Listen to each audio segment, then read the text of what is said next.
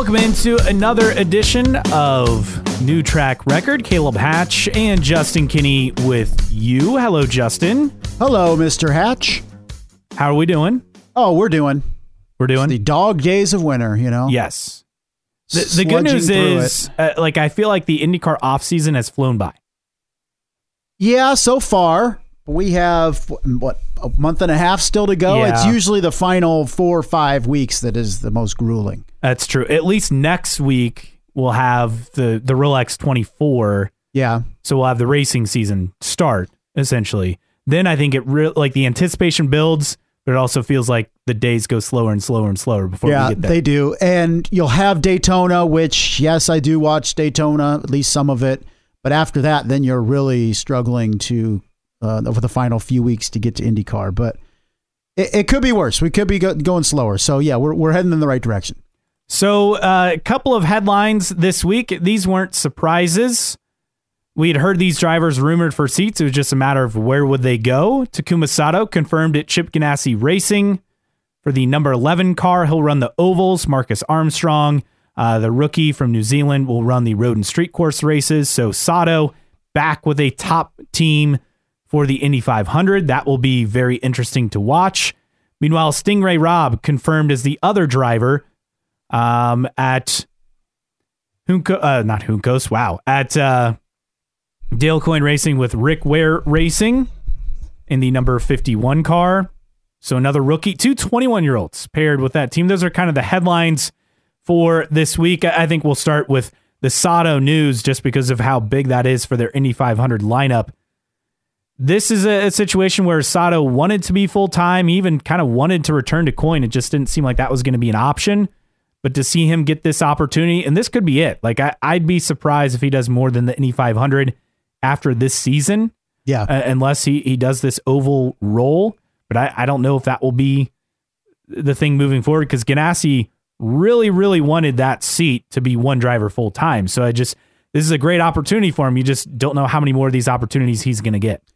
And it's probably based on performance as well. If Takuma Sato can go out there, get a win, you, for Ganassi, they're hoping to be ultra competitive at the 500 and maybe get Taku a, a third 500. But even elsewhere, places like Texas and and Gateway and all that, uh, being a competitive driver there. So that's what they're hoping to get out of Taku. If he can show that ability still, maybe it buys him more time in the series uh, going forward with multiple races a year.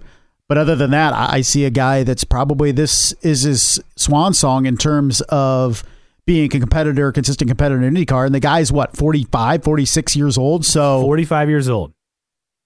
I still think he's a, a tremendous driver and tremendous asset, especially with the relationship with Honda of Japan and, and the Japanese people in their interest in IndyCar. And I hope that continues in finding somebody to fill that role once Taku is gone.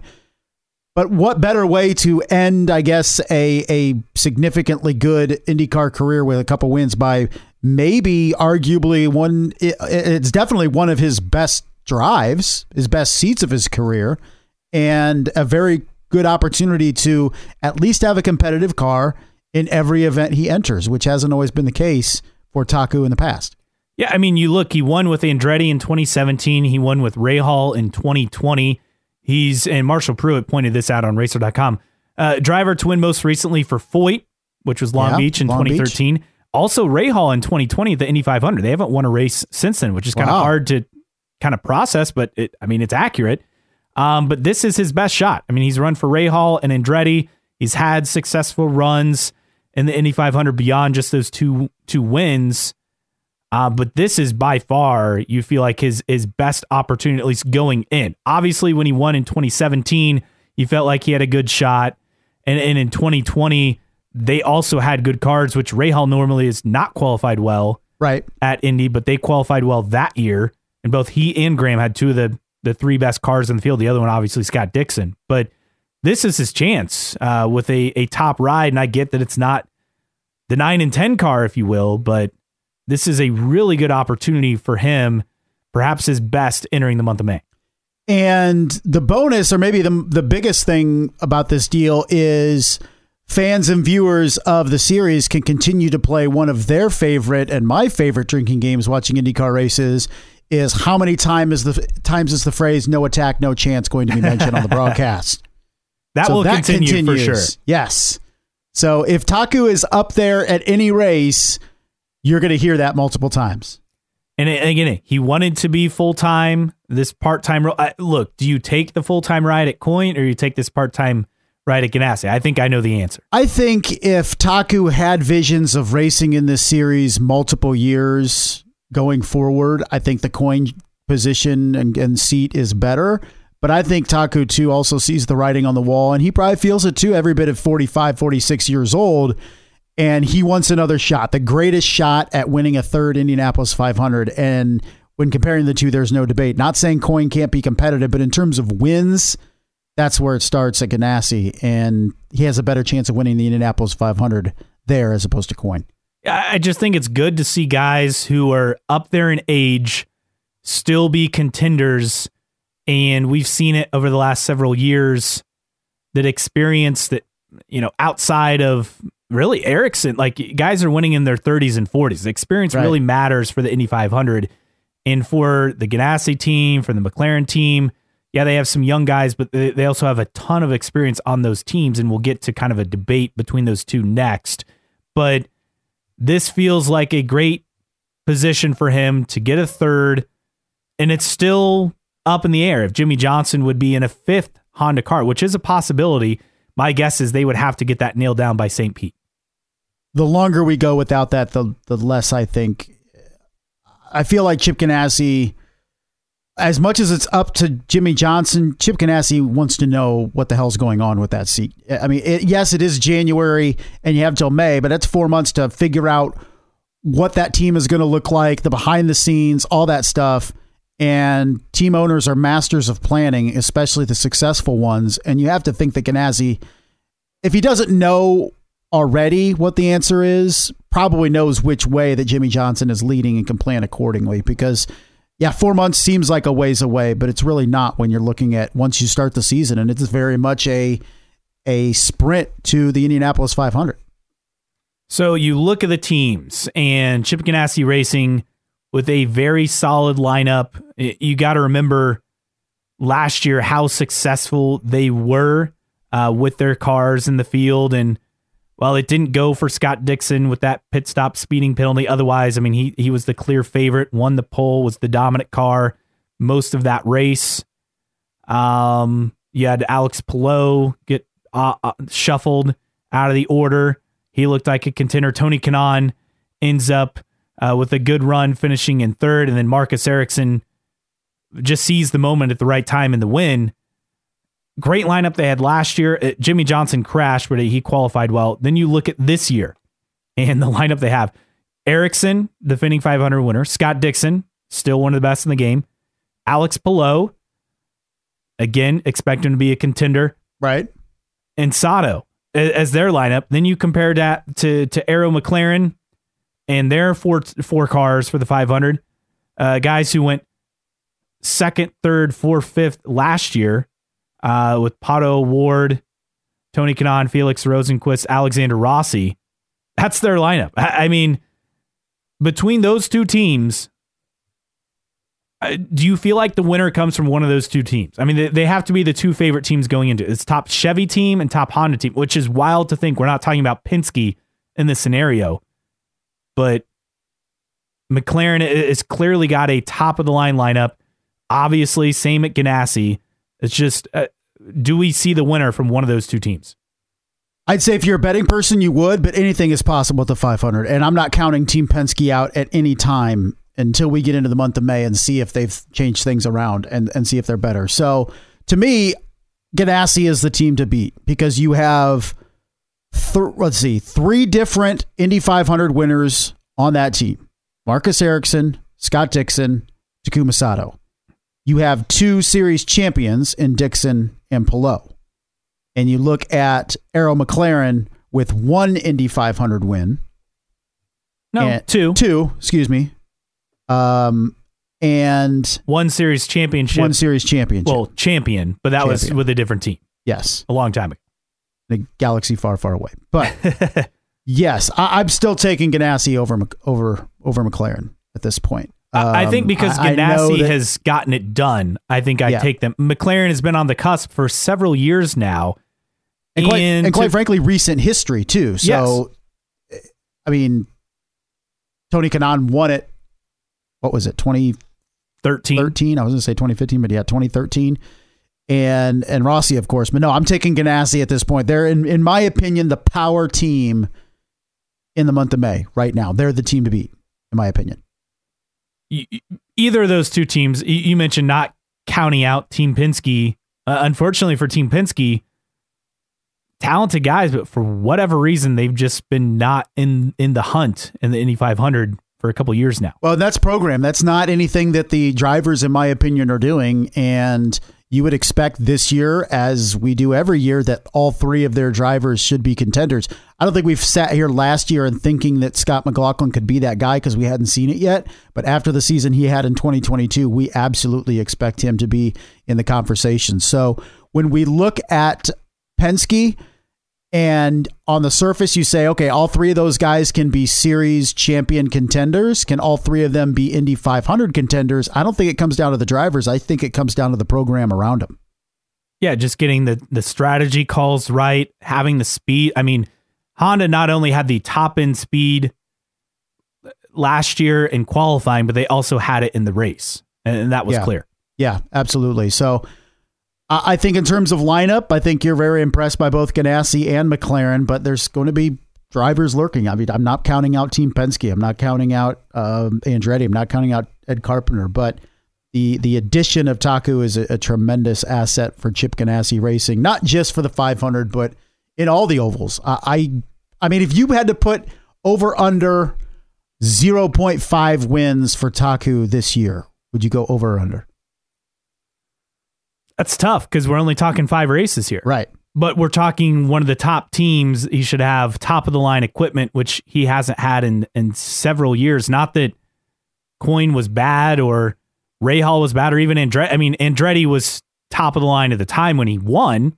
I mean, they yeah. were they were a clear favorite team in, in 2017 as far as the speed and what they had to bring to the table. But yeah, this is the best of the best. That at, at, at, a half, yeah, I'd have to take the over just because the opportunity. Really? I mean, Texas, Indy, two at Iowa, Gateway. I mean, he's had success at all these different types of tracks. Like, it's not like he's limited by just super speedways. So I think he'll have a legit shot to win a race here because of the team and the people around him. The only thing that holds me back with Taku is tendency to make mistakes. Yeah and not getting any younger. We've seen the racecraft of older drivers, certain older drivers fall off. Jimmie Johnson, in particular, especially at the end of his of his uh, Cup career, and that inevitably is a factor for some drivers. And is that will that be for Takuma Sato? Is and being a guy that's now in his mid 40s still racing in this series. So if I had to bet, I would say the under, but I'm not very confident in that because anything could happen in any of those ovals. It wouldn't shock me to win to see Taku win any of them. It's also just so hard to win a race in the series. So even getting one win is something the guys who can win, you know, two, three, four races in a year. I mean that that's a career year for most of these people. If you're not Scott Dixon or Will Power or Josef Newgarden, those kind of guys. Yeah, absolutely. So Good, good story to see. Talk. It was something that we expected for a while. It just um, finally came to fruition officially. But uh, what are the expectations you feel for for Marcus Armstrong uh, in in the road and street courses? Can he be a guy that slides in and and is competitive from the jump, or at least when we talk about rookies, maybe be the best performing rookie? He can't win rookie of the year because of the races he's going to miss, but in terms of the most consistent could he be that guy? He, he I feel like be. he's in the best position. Yeah, he's my got opinion. The, he's got the best seat. If he was running the full schedule, yeah, I think he'd be a clear favorite for rookie of the year. You look at, at these guys who come from Europe. I mean, Lundgaard, for example, and the success he had. Callum Ilott, the success he's had. I know maybe the results, the end of the race haven't been there, but what he's done in qualifying and some of the stuff beyond him as far as like mechanical stuff they've been very quick from the jump. And so having a guy was with his level of experience in Formula Two. Won four races, including three last year, four podiums last year. Yeah, he was only 13th in the standings in 2020, 2021, and 2022. But that's a lot of experience in a in a near top level car. I just think, yeah, he's he's set up to su- succeed. It's just again the pressure of the team and being a rookie. Those are the things you have to balance out because that could be tough. Because I think people think because of his equipment and his experience that he's going to jump in and, and be competitive right away. And maybe he could be, but I don't want to say he's going to be the guy as far as the rookies go just because of, I think, that added pressure. And a guy that at the very least has a lot of seat time in Formula Two. And I think that could be the biggest thing for Marcus Armstrong to make that switch over to IndyCar be a little bit more of a transition, a smooth transition, as opposed to some of the other guys uh, in terms of Stingray Robb, Agustin Canapino, and Benjamin Pedersen at least in that that amount of time in the seat. Um, he has, in my opinion, exponentially more in terms of the younger or the the junior formulas than any of those other guys. But speaking of Stingray Robb, officially getting that seat at Coyne, correct? Yes, the number 51 car, Dale Coyne Racing with Rick Ware Racing. So Coyne's lineup is set. Two Americans, two 21 year olds. One of them a rookie in Stingray Robb, Uh, one of our favorites just because of his name. Love the name. That's his real name. He's been a guy that we've watched come up the ladder because of his name, Stingray. And I, I think he's a guy who, when you look at his ladder career, had a lot of success. Uh, won Indy Pro 2000, which what it was named at the time for Juncos in 2020. First year in lights with Juncos, a bit of a disappointment, eighth in the standings. Moves over to Andretti last year. Uh, had some success, won a couple of races on the year, uh, and finished second in the standings. I, I think it's a situation where he found the right situation for him, seized it, and we'll see what he can do. He clearly has talent. I think he comes in with maybe less hype than other guys who've had success in lights, especially for an American driver. But he, he's a guy who's clearly talented here's how I'm approaching this seat mentally is I hope Stingray Robb has success in this seat. Um, he's shown competency in the junior formulas, winning Indy Pro 2000, second place last year in Indy Lights. I hope it works out for him, but in my opinion, that's Linus Lundqvist's seat.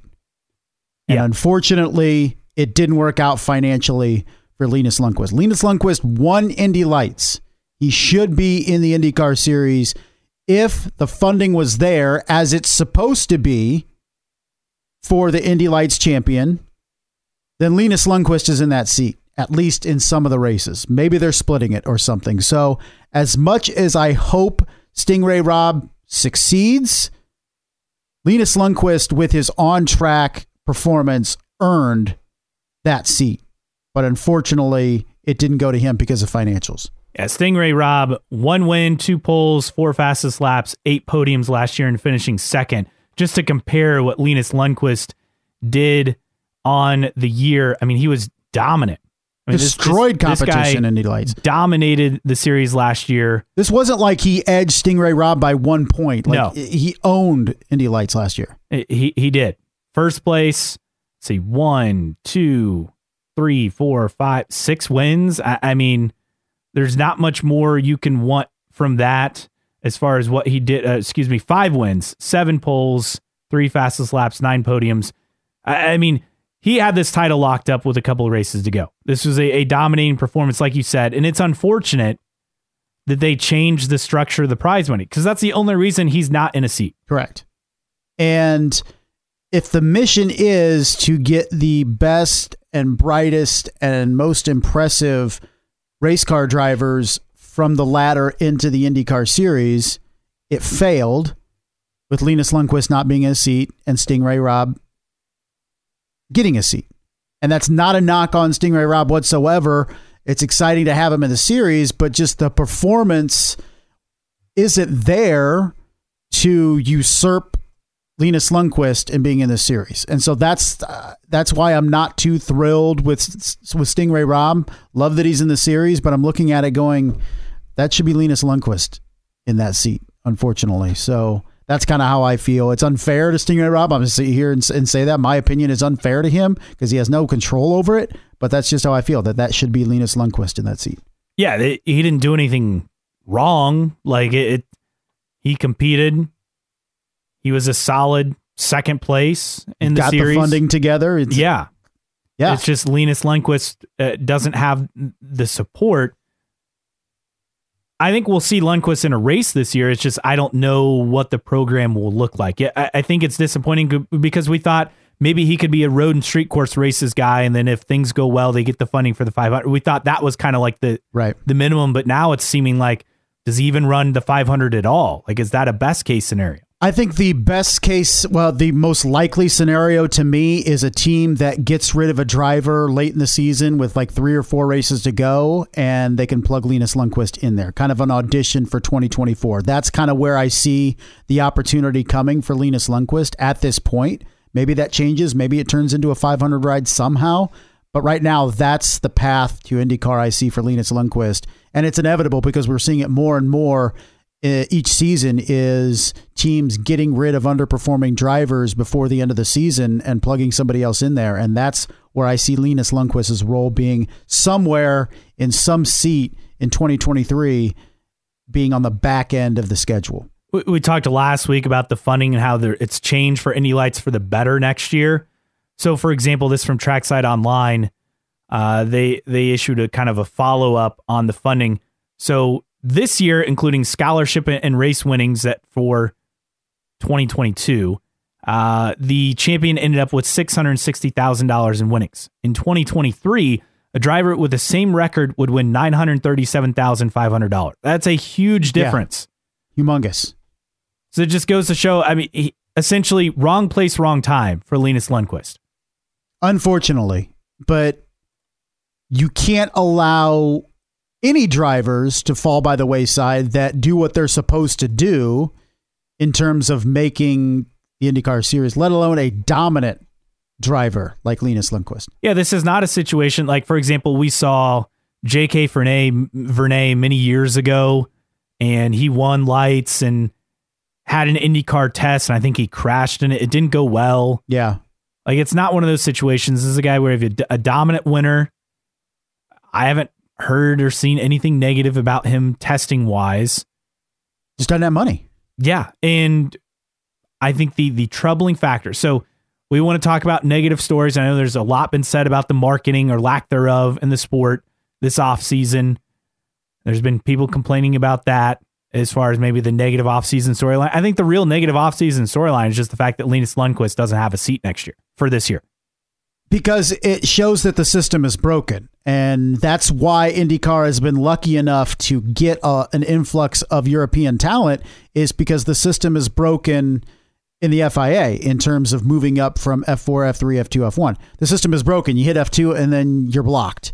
And the the alternative was always I'm going to go to the United States because their ladder works. Well, no it doesn't because Linus Lundqvist doesn't have a ride. So that is of paramount importance to the future of the sport is making sure your feeder systems operate and and work the way they're intended to particularly when alternatives don't work is you are that one thing that that actually comes to fruition and and and operates and works the way it's supposed to. If it doesn't then you're no better than formula 2 and that's where we're at right now. Yeah, we'll see what you happens. You just have this to make is, sure it's the only time that ever happens. This is a TBD right now, right? Because I feel like we'll still get to see him participate in some events. And it was never a guarantee before that the scholarship resulted in a full season. Teams often found a way to make it work that way. But th- this is obviously a massive, massive downside. For otherwise, we've had a lot of good storylines this offseason. Uh, with it largest full time field with 27 cars since 2011, uh, with the streaming series finally announced with Vice and CW. Which CW? Let's you mentioned this to me earlier this week because people and, and even me initially hearing CW and rolling their eyes, but they're making a push for for live sporting events, correct? Since they've been Yeah. bought by Nexstar. Yeah, they they are in the running for uh, the LIV Tour rights, the golf tour. They, in fact, that's seemingly maybe not a done deal, but that's where they're going to end up. And it may not be a prime time like time slot, from what I understand, but they'll put it there. They also want to have a college football bowl game. Obviously, the IndyCar stuff. So they're becoming a player in sports rights, and and why not? Because that's how you get ratings on TV, right? The NFL is king. Live sports are king. TV shows don't draw ratings anymore. It's all about the, you know, you add in the the plus one week as far as the streaming, and that's where you can actually see the numbers for TV shows. Right. Live sports are live. You get Yes. the viewers right there or within 24 hours on the DVR. And so that's huge for advertising and selling to people. So CW, it's not just a, a back back end type network. It, it looks to be making a push for legitimate things. So, um, for the future of of IndyCar and having this opportunity on the CW is, I, I think, a, a better opportunity that maybe it was two three years ago in terms of where the network was. So, and and Vice does a tremendous job with with what they do with their documentaries. So.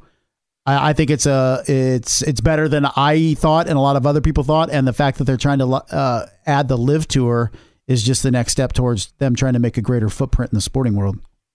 Yeah, we'll see what becomes of it, and we'll hope the IndyCar series adds something to the table for them on that as well. So that's a look at kind of the headlines that we had this week in IndyCar. Silly season essentially done. The the only question marks we have now looking at this are Indy 500 entries. We have the 27 entries ready to go for St. Pete, which can you remember a time where it's No. been er, like It's been wild. mid January? I mean, this is unreal. Like it's usually late February. we can focus on all the negatives, like I mentioned, but like the positive, the, a full field. It's mid January. We already know who's going to show up at St. Pete. Right. I mean, you go back even, I don't know what, less than a decade ago, and you have coins showing up with drivers where it's TBA the week of right. uh, on the schedule for the first race. Yeah. So for for that, in that respect, we're talking about positive positive negatives of the offseason, tremendous positives. Not only the car count, but also the locked in status of the field this early. So hopefully it leads to a lot of preparation for these teams and not kind of scrambling towards the end and the start of testing and getting into St. Pete and still trying to get guys seated, fitted for seats and all at certain certain programs. So now everybody's locked in. Everybody should be ready. Hit the ground running. Hope, hopefully at St. Pete and thermal for that reason, for that matter, which is coming up. Correct? Yeah, Thermal Club coming up February 2nd and 3rd in Southern California. That'll be the, the first look for a lot of these guys with that test. And again, that weekend, the Clash. So IndyCar trying to usurp some of the, the media covering the NASCAR event. Hey, if you drive out 45 minutes an hour, whatever it is, it's probably more than that due to traffic in LA. But it, to try to get some of those media members to attend both before the Clash, which is, I believe, a Sunday, February 5th. Um, that's it's a pretty smart move by IndyCar, and that will essentially be the spring training, and we'll maybe get some more announcements then as far Right. as news and, and and other items for IndyCar leading in at that point a month before the season. Yeah, so a lot to look forward to, right? Uh, despite some of the negatives and sometimes us harping on the negatives, it's a positive. for sure a, a major positive with with how things have played out this offseason at least with the driver side you can talk about the off-track stuff as we mentioned the marketing and you know Linus Lundqvist we just talked about that and all the other stuff but full field streaming series you, you check those boxes and you have an interesting something to look forward to as far as the the spring training event it's something new it's something different so all selling points for IndyCar ahead of the upcoming season. We'd love for you to interact with us. You can find us, newtrackrecordpodcast.com. While you're there, sign up for the email list. It is free. You'll never miss an episode or any special announcements. Also, check out the store. We have stickers and t-shirts for sale for you. Plus, you can find us on your favorite social media platforms. Twitter, IndyCar Podcast is the handle. Same on Instagram, on Facebook. Just search for New Track Record. You can find us there. You can email us, newtrackrecordpodcast at gmail.com. Also, support us via Patreon, patreon.com slash newtrackrecord. Thanks to Xavier, Rob, and the others for uh, their support of the podcast. Tiers as little as $1 a month. That's all it takes to be a supporter of us. And you can, as always, listen and follow for free on your favorite podcasting platform Apple Podcasts, Spotify, Google Podcasts, Overcast, Castbox, wherever you find your podcasts, all for free. Mailbag time and fairly quiet week on the mailbag. Not that that's a, a major surprise, but looking at uh, IndyCar silly season, Hunter's Way 67. Uh, this in regards to Sato. He immediately shoots to the top as a favorite to win the 500. Should be a three time uh, three timer already, in my opinion. He's on the short list for sure. I would agree. I wonder if uh, I don't think the Indy 500 odds are out yet, but I would imagine he's in the top five to seven picks right now in terms of Uh, odds. This from Burkle seven seven seven. Uh, silly season's complete. Talking about Stingray Robb, and he said, "Good for him, but such a shame for Linus Lundqvist. What does he have to do to get a ride? Hashtag justice for Linus. Uh, unfortunately, Have just money. have more money. I, I don't know what else to say. Yeah, unfortunately, he needs a, a major backer to step up at this point. So, yes, echoing my opinion, nothing against Stingray Robb, all that stuff. Great opportunity for him. Congratulations. But Linus Lundqvist should be in that seat. Absolutely. Uh, a look at votes for IndyCar Rookie of the Year.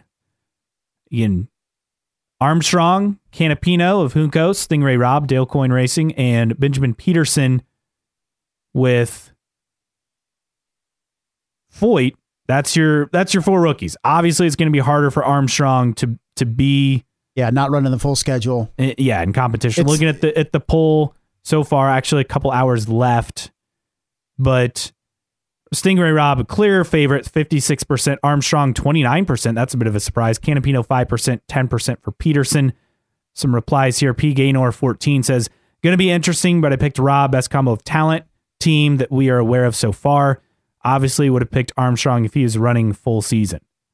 Let's not discount, and I'm not saying there's going to be bumping for the 500. I have no idea. Uh, at most, we'll probably have 35 entries, True. and we If already have what race. 31 driver car combos and 32 if we count the the second for Dreyer Reinbold, 33 if you, you count the fourth for Rahal, and that's 33 right there.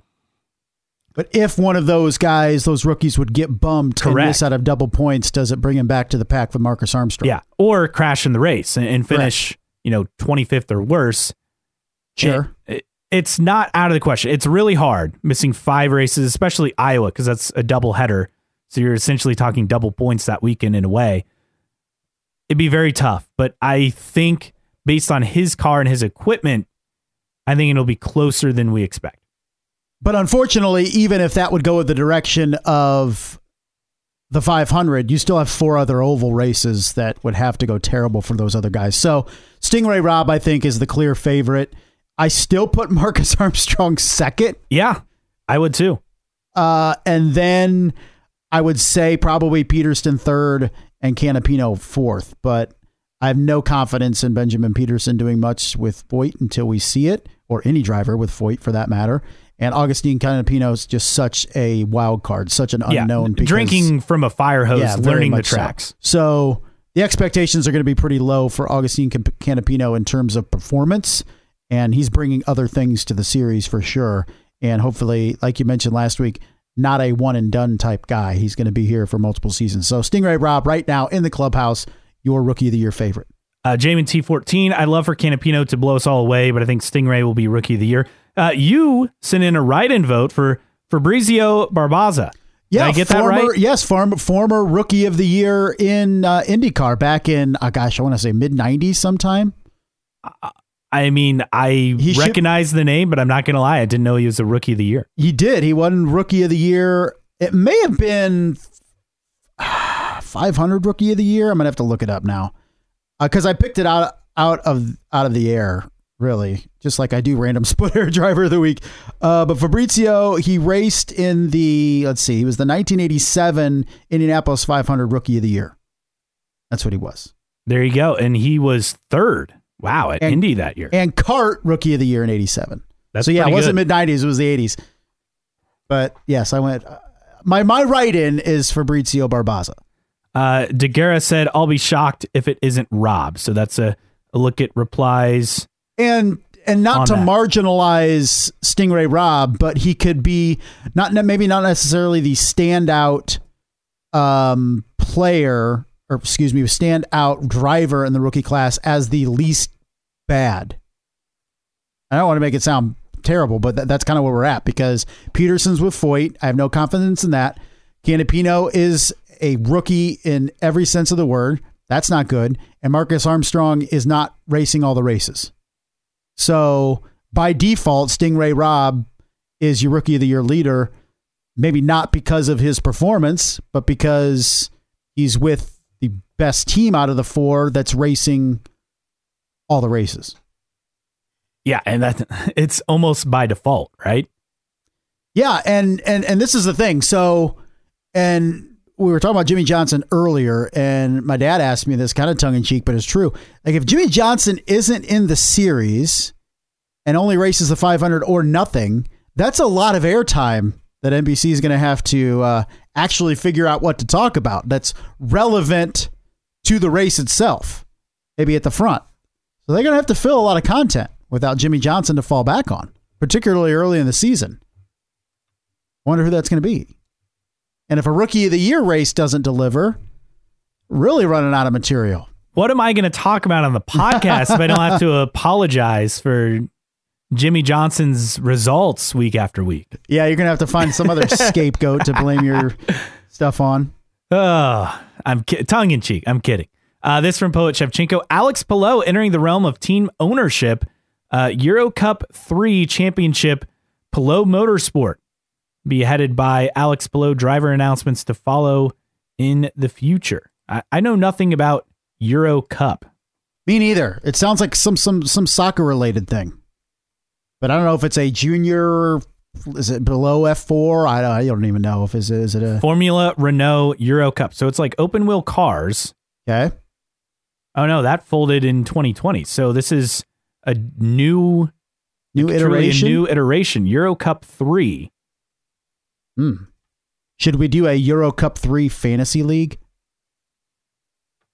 Yeah, I, I don't know. I don't know enough about it. It's it is an alternative to the FIA sanctioned Formula Regional European Championship and Euro Formula Open Championship. Uh, the latter series struggled to attract entries. Um, teams agreed on a maximum budget of Euro 400,000 per season. They all use the Tatuus F3 318 chassis. Uh, so it's a, it's an open wheel car. Alfa Romeo engine, Hankook tires, push pass system, extra 25 horsepower. They race at Spa, um, So is Monza, is it a- Zandvoort. Is it equivalent Estoril, of for example, a couple other tracks in Spain. so is it below F4 I or F3? think so. Uh, the series shares the same promoter as the F4 Spanish Championship. So that's Uh-huh. why six of the eight rounds are held there. And the first race weekend is at Spa, May 5th through 7th. Gotcha. So there you go. That's oh, very junior formula. Yes. So we'll see what uh, becomes of that team. That's that's a pretty cool deal. Palou getting more involved. Also, this from D underscore Mart twenty three, our new track record uh, fantasy league winner, talking about Larson in the five hundred. All it took was for Get Larson in the five hundred to win the new track record IndyCar Fantasy League. Yeah, he was our winner. That was his team name. That was So, the catalyst that yes. put it over the top. Was Clearly. yes. So congratulations on on being really the tipping point in getting Kyle Larson in the 500. I'm sure we'll do a fantasy once those details come out again as well. Thanks everyone for your questions, comments.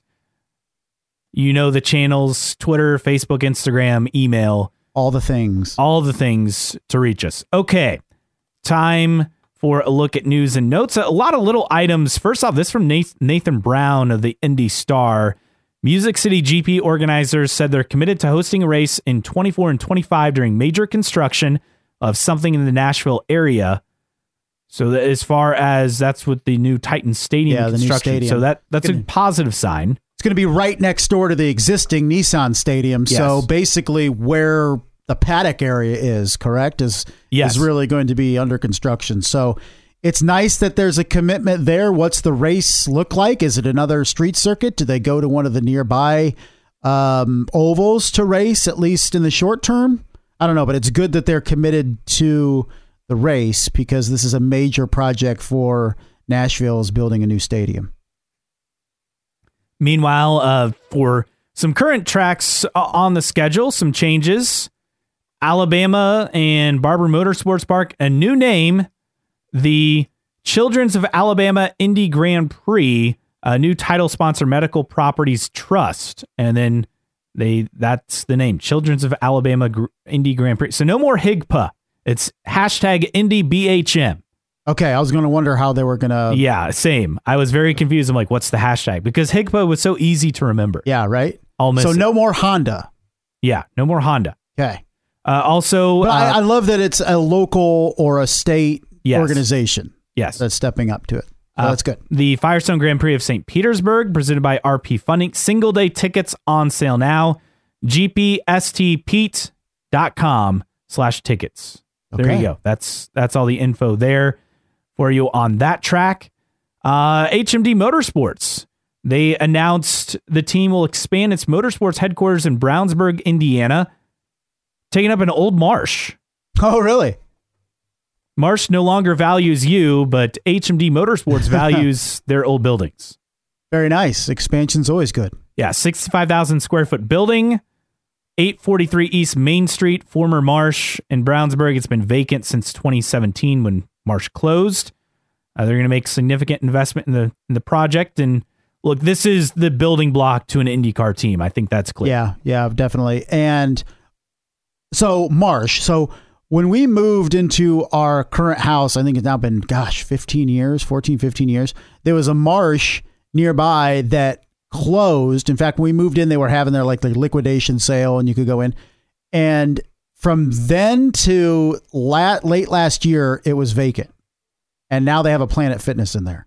It's a good use of the space. Yeah. So 2017 to 2023 is better than, gosh, what was it? 2008 to 2022. And that marsh just sat there. But I mean, it's a smaller marsh than 66,000 square feet. we have an sure. old Scott's slash Kroger just up the road from our radio yes, station. That's been. Well, it's been vacant for 15 years. It's because whatever. of that cornucopia. Like they would yeah. tear it down, but there's an artistic cornucopia thing that I guess is a, a value of to someone. I don't know. I mean, it's a unique thing, but unique doesn't necessarily mean. And an old was it an old Scots that was up uh, on the north side of Fort Wayne that was torn down and now it's just like a parking lot on yeah, Anthony it's the one on and Anthony Crescent. and Crescent. Yeah, and they tore that down. Well, they were trying to. They had issues with the building and eventually tore it down. And I don't think they ever. Well, no, they got the one up on Clinton that's kind of close, but uh, yeah, we're going down a rabbit hole here. Yeah, but yeah. Either way, whatever, it's, it's nice fine, to it's see nice. these properties get some use. Again. Yes, definitely. All right, some other notes uh, for you. Indy 500 Snake Pit is announced. I like to play this game. How many of these artists have you heard of? So here's the lineup: Kaskade. Uh, vaguely familiar. Yeah, I've I've heard of Kaskade. Subtronics. Vaguely familiar. I, I don't think I've heard of that one. John Summit. No. DJ Diesel. Now I had not heard of DJ Diesel, but I But definitely I know, Who, yes, it's, who it's DJ Shaq. Diesel is. Yes. Yes, I didn't know he was still a DJing. I didn't either. So that's pretty cool. And that's a big time celebrity that, I mean, everyone knows who Shaq is. Yes. He, he's almost, has he become more of a celebrity after being a basketball player? I feel like he has. I would say so. Now, some of it I think is is the changing landscape of pop culture or social media and all that stuff. But when I was a kid, Shaq was a big deal coming out of LSU. Mhm. So I guess maybe for the more casual people, he's become more of a household name. But yeah, he definitely has longevity. That's for sure. Shaq was a huge deal when I was a kid because he played for the Lakers. Yes. That's what, what I remember him dominating uh, the NBA with the Lakers. And of course, then he went on to play for all these teams the Heat, Cleveland, the Suns, Boston. yeah. Am I forgetting any? I mean, obviously Orlando to start. Yeah. Orlando was the pure with him and Anthony Hardaway. That was that was my time I, as a kid remembering Shaq and his quote unquote glory years. Jowzo official. I don't know if I said I have that no right. idea that no is. idea. But I, I've at least uh, at least heard of Kaskade, and I knew who DJ Diesel was when they when they said who it was. So interesting lineup. Uh, look, some years I feel like the lineups are bigger, but I'm also not in that scene. And getting Shaq and Kaskade, I think, is a really big deal. Yeah, yeah, absolutely. I think whatever makes the people in the snake pit happy, I'm fine with it. They couldn't Yeah, care that- less that there's a race going on. Yeah, that, fine that me. not our scene. Yeah, no, not at all. Uh, Jamie Chadwick will remain part of the Williams F1 Academy in 2023. Remember, she's running Indy Lights with Andretti. Also, SRX. So we know they're going back to the Thursday Night Thunder on ESPN. Kyle Busch, Clint Bowyer, um, Kevin Harvick, Helio Castroneves, all set to participate in SRX this summer. We would expect Tony Stewart, obviously, to be there. Marco Andretti, the defending series champion, to be there as well. But some of the other names from NASCAR and IndyCar uh, set to participate. Should be good. Really looking forward to this meeting on Thursday. And I, I think the TV ratings will go way up. I will say the guilty pleasure of summer with no racing on if there's no racing on Saturday night was SRX. So for me, I don't know how much I'll be able to watch Thursdays as opposed to Saturdays, but hopefully it works out. It, it's it's a fun thing to flip to if it's on and you have nothing going on. And I think you have a greater ability to get drivers from other series coming over when it's not on the weekends. I mean, conceivably, and I don't know how many drivers would actually do this, is you could race an SRX event on on Thursday, then jet over to wherever the Cup race or IndyCar race or whatever is uh, beginning practice on Friday. So I don't know how many drivers would actually do that, but conceivably you could. More of an opportunity there. Yes. for sure. All right. Uh, a couple other things to get to. Will Power. He's withdrawn from the Rolex 24. Uh, his wife, Liz, underwent surgery and is dealing with complications. So, best wishes to the Power family on that. Um, hopefully, everything goes well. So, obviously, it's got to be pretty serious uh, in this situation. So, best wishes to them. It would have been his debut in the Rolex 24. Hopefully, she's uh, back fully recovered and twisting the hell out of water bottles starting the IndyCar season. Yes, that that is just something you, you got to see at least at least in the month of May. That is a, a story that, admittedly, maybe it's been told, but I've never seen anybody do a story on where that's come from, how long she's done it. Is it something she just started when uh, he got an IndyCar? I, I want them to know the story. Is it is it just habit? Is it I need a water bottle, or it just so happens she has a water bottle in her hand? Like I want the the story behind the story for that. The uh, behind the music, if you will. Yes.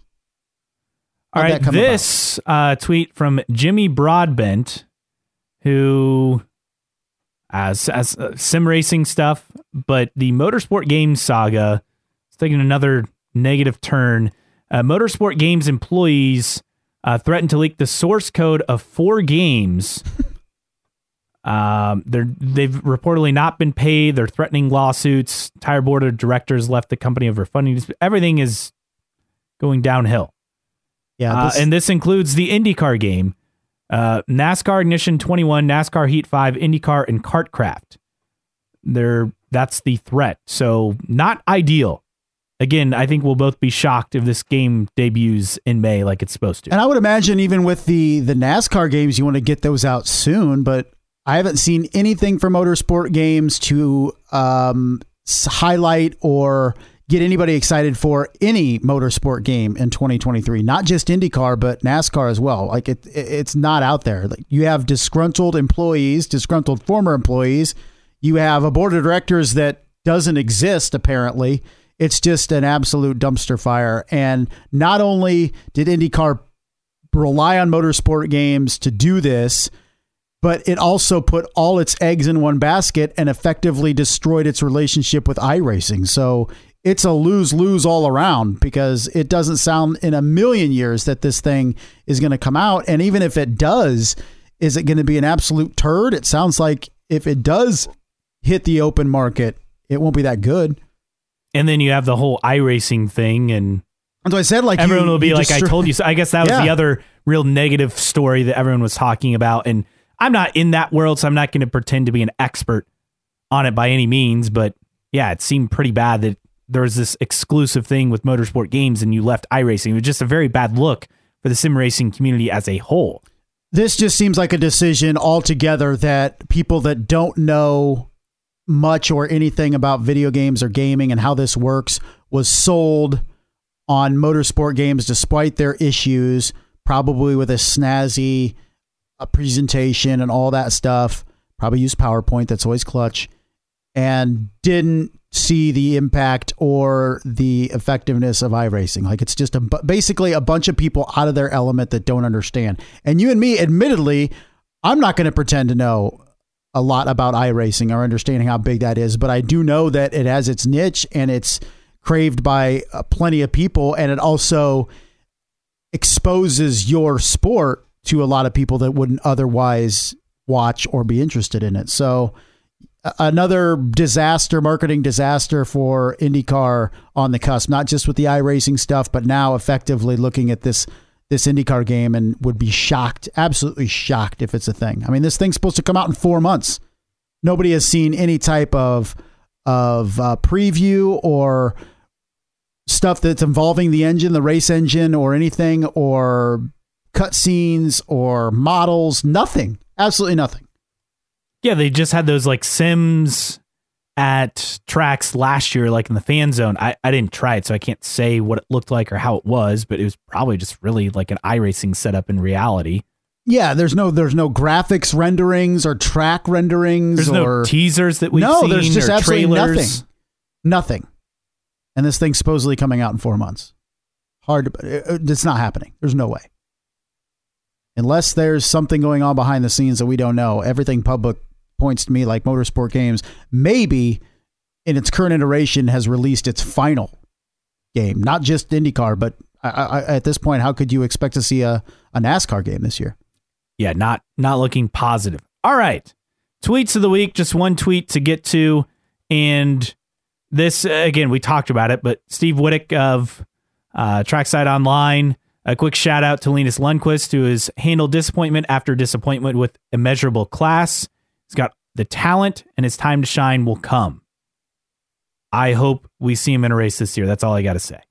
That would be my hope, my prayer that we see uh, him. And I, I, right now, I would say he's a guy that's going to get an opportunity late in the season when a driver is is uh, removed from his seat for underperformance.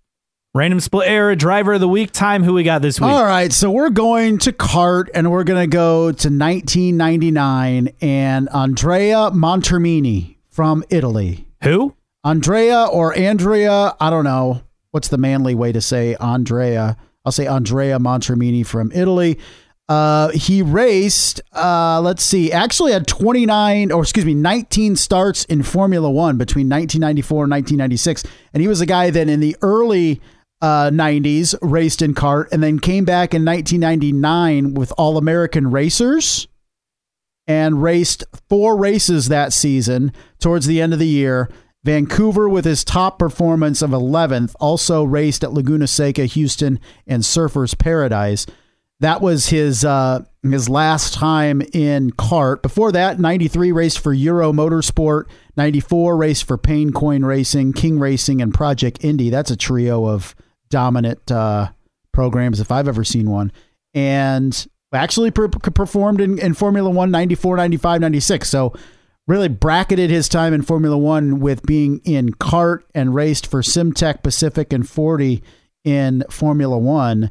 And let's see, his top finish in Formula One, eighth in Germany, it looks like, in 1995 in the Pacific Grand Prix. He was with the iconic MTV Simtek Ford team in 94, did not qualify for Spain. Yes. That was his lone attempt. But man, those cars to me are iconic. Uh, the Simtek Fords, the MTV yeah. Simtek Fords. Yeah. I would agree. Yeah. In terms of, of, of what you've seen out of those cars. And not that they were good. I, I, remember Simtek Ford. I forgot that MTV was part of that whole yeah. operation. Oh, yeah. Um, but yeah, Andrea Montermini, 19 starts in Formula One and career in IndyCar as we're looking at it, or CART at the time. It looked like he had 11 starts total. Did not start uh, the Surfers Paradise race in 1994, uh, but had a fourth at Detroit for Euro Motorsport in 1993. That was one of three races, four races for him to appear. Still with us, 58 years old, was born in Sassu- Sassuolo, Italy. This week's random split era driver of the week, Mr. Andrea Montermini.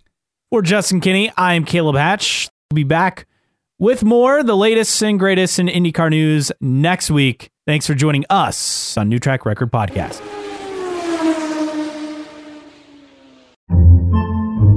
Podcasts by Federated Media.